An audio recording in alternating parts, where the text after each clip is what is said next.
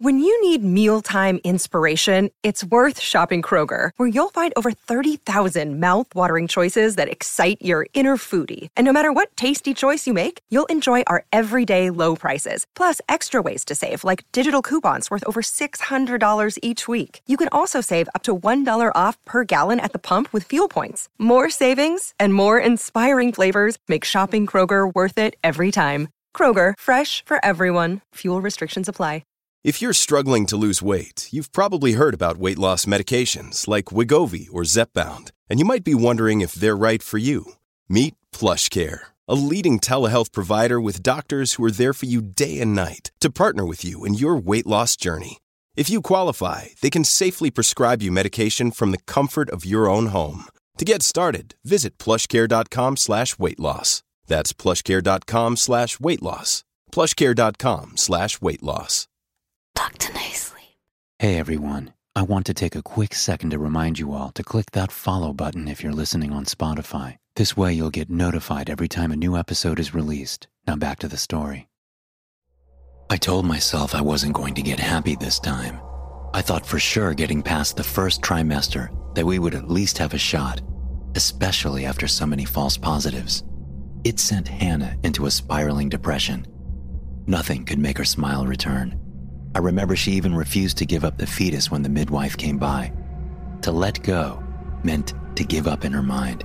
I hated to see my wife this way, and I hated to see that my own child was discarded like trash, especially when so many other people that didn't deserve to have kids kept popping them out. I was hopeless and helpless until I found out about Max Miracle. I was searching the internet, trying to find anything that might solve our problem. After all, we had tried everything, so I wasn't against becoming more desperate. There was an ad. I don't remember the site, but it promised a radical new treatment that could make miracles happen. It wasn't asking for credit card information, just simply those interested in having children to apply for a free trial. I talked to Hannah, and she agreed we could give it a shot, and if we didn't like it, just to simply stop going. So I sent in our email address and a few other details about our situation expecting it to be a scam or something. But instead, a few weeks later, I was surprised to find we were invited to attend a private resort for a special event relating to the program. I guess these people are legit, I said. Well, then we should go, Hannah insisted. We were nervous when we arrived. We didn't know what to expect. The grounds were well manicured, green and lush with life, and the staff seemed friendly enough. I saw other people there that were clearly patients, and all of them seemed happy. It was making me feel like there was really a chance for this to happen. Max Miracle himself was a strange man, clearly gifted, but altogether an oddball. He looked like a caricature, a cross between Sweeney Todd and Willy Wonka. You could tell that he valued his work, though, because he had already reviewed our file several times. You've got quite a traumatic experience the loss of just one child. It is simply not like anything else in this world, but to endure so much suffering. It is a wonder you have survived this long, he said as he closed the door to his office. You're our last hope. We can't keep going like this any longer, my wife said. There isn't anything else I would do more than to help you find folks, Max said. He paused and pulled out another folder, one filled with diagrams and blueprints. He said, Of course, this treatment isn't FDA approved, and would follow the same rules as any other drug trial. That means that I would need you to sign some legal waivers that prevent me or my company from being sued should there be any complications. Complications? I repeated, but Max only smiled. This is just standard business procedure, nothing to be worried about. I can assure you that all of the treatments we have done over the past year, there have been an 85% success rate. I can show you the data if you like. Hannah squeezed my hand in silent excitement. Those were strong odds, but we didn't want to get our hopes up just yet. What exactly does the treatment do? she asked. I figured she would want to know the details. After all, this would be putting her body at risk. It gives you the chance not only to have a child, but to have the child you've always wanted, Max explained as he opened the folder in front of us and slid one of the diagrams across to me. The designs resembled something out of a science fiction movie, metallic chrome being meshed with silicone and other chemicals to resemble skin, long steel rods and moving gears combining to create a skeletal structure, even optical lenses designed to change depending on preference. It was a robotic child, built in some factory. What is this? I asked in surprise. Before you object, I want you to have an open mind. Over the past 10 years, artificial insemination has made a great deal of advances when it comes to genetic changes in the biological nature of embryos. Parents are given the opportunity to choose the child's sex, hair, and eye color, all thanks to modern science. This is really no different, except that this doesn't rely on the biological material of the mother or the father. There is no risk for failure here. If you can envision what you want from your baby, we can make it happen. That's what we promise here a chance to have the family you always wanted, without any of the financial issues that other treatments can cause later down the line, Max explained. I. But before I said something I would regret, I asked to talk to Hannah privately outside. Max was more than accommodating, so we scurried out to the lobby. I couldn't even wrap my head around the bizarre idea that had just been proposed to us. This is a bad idea, I said worriedly. Hannah frowned. I could tell from the look on her face she had already made her mind up. What? Why? Because it's never been attempted before? She asked. Because it won't be real. It's just a machine, I argued. She looked down at the ground in disappointment. We've tried everything else. You know that. My body just can't take anymore. I know. And I think I've always known.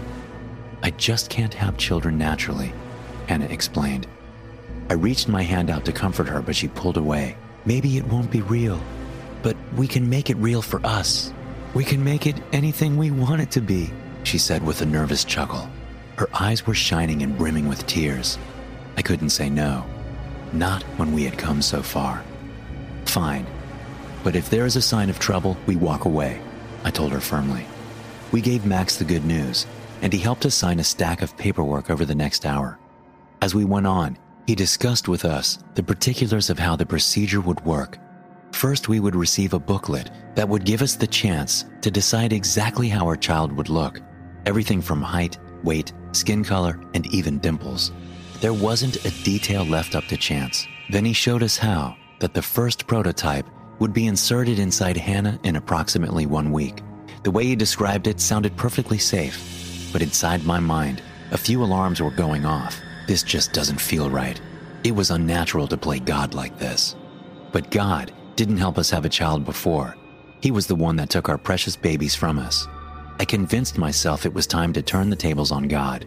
We were provided every accommodation, including a room and food serviced three times daily. The doctors insisted that we could only choose from about 30 different appetizers, but thankfully, all of them seemed like rather tasty dishes. As much as I was trying to convince myself that everything would be fine, a gnawing sense of dread was growing inside me as the day for the procedure approached. I did my best not to bring up the subject to Hannah. I figured that maybe she would get cold feet and back out. But instead, every day she got more and more excited about the chance to create what she called our perfect daughter. The day before the procedure, when I went out for a morning run, another red flag popped up when I saw one of the other mothers having issues near a park bench.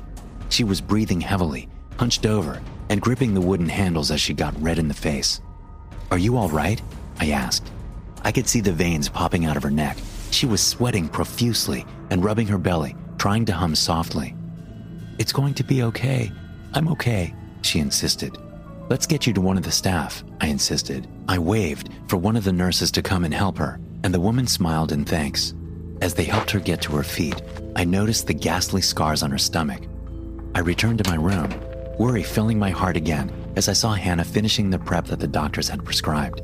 Tomorrow is the big day, our first step on a new journey, she said excitedly. Hannah, I rubbed the back of my neck, unsure how to really approach the subject. What? Is something wrong?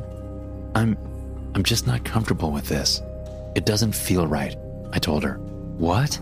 She couldn't even seem to form words but I knew from her facial expressions alone she was furious. There is no way that this is going to go well. It's dangerous and it's unethical. You're letting a machine grow inside you. How can that possibly be okay? You, you promised me that we would go through this together, Hannah screamed. I know how bad you want this, but even if it does succeed, whatever this is, it won't be a child, I told her.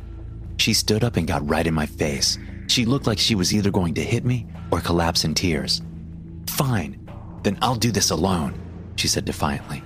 Hannah, you can't. Last time I checked, I'm a consenting adult, she said. The argument only got worse from there. Eventually, I just decided to ask the staff for another room. I realized there was nothing I could do to stop her. I didn't get any sleep that night, and the next day I think I paced the floors about 13 times. It took them nearly 19 hours to finish the procedure. When they were finally allowing me to see my wife, she was just barely conscious, but still alive. I saw the stitches where they had inserted the artificial embryo into her. The doctor explained to me how it was attached surgically to her uterus in a similar manner to a natural blastocyst, and that the next few weeks would show us whether or not the procedure was a success. But I wasn't listening to all of the scientific lingo. I was just glad that my wife was all right. I stayed by her side the next few days as she recovered. It was strange to touch her warm skin and feel something cold and metallic underneath it, something devoid of life. My concern only grew over the week as Max and his staff constantly checked her and made sure everything was fine. My wife put on a brave face, but I could tell that every poke and prod was causing her more and more pain. There was also the matter of other patients vanishing. According to the staff, the mothers were being discharged early, but I wasn't stupid. I saw the women being taken in the middle of the night under sedation for emergency surgery. They never returned. There was never a celebration of birth for their unholy creations. I tried to talk to Hannah about this one night, but she wouldn't listen to reason. They have given me every single necessity to ensure a safe pregnancy, she said. I saw her swollen belly, her stretched skin, and her labored breathing as signs of the opposite. She insisted that it was all the same thing she went through during her natural gestation. Things came to a head four days ago. I awoke to the sounds of screams. It took me a minute to realize they were coming from my bedside. Hannah was grabbing at her side, her face contorted in pain and barely able to stay conscious. I saw the strange machine under her skin beginning to move, pushing her body to her limit. It reminded me of the alien movies. I panicked and reached for the nurse call button. Hannah screamed at me to stop. You can't! If they take her now, she won't make it! I looked at her face, a mixture of torture and desperation crossing her features. If we don't do something, you're not going to make it, I told her. I won't let you. You can't do this. We've come so far, she insisted. She tried to grab at me and fell to the floor.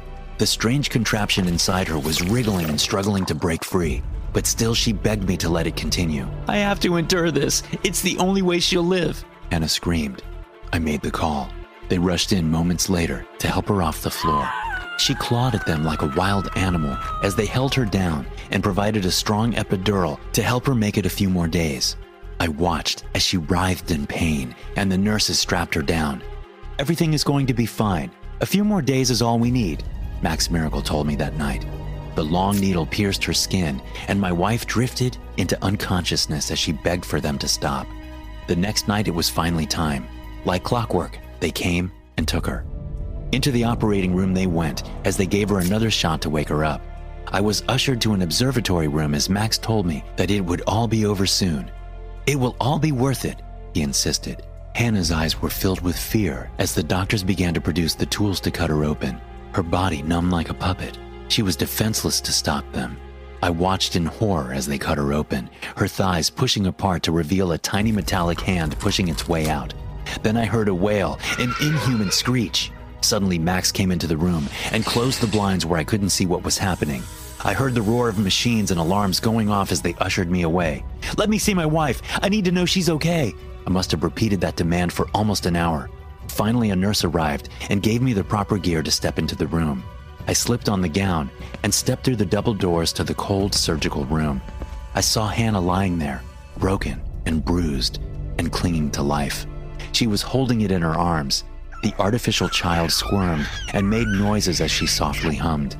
I looked toward her charts and saw her life signs slowing down. She looked toward me with tears in her eyes. Isn't she beautiful? All I could do was smile and reassure her.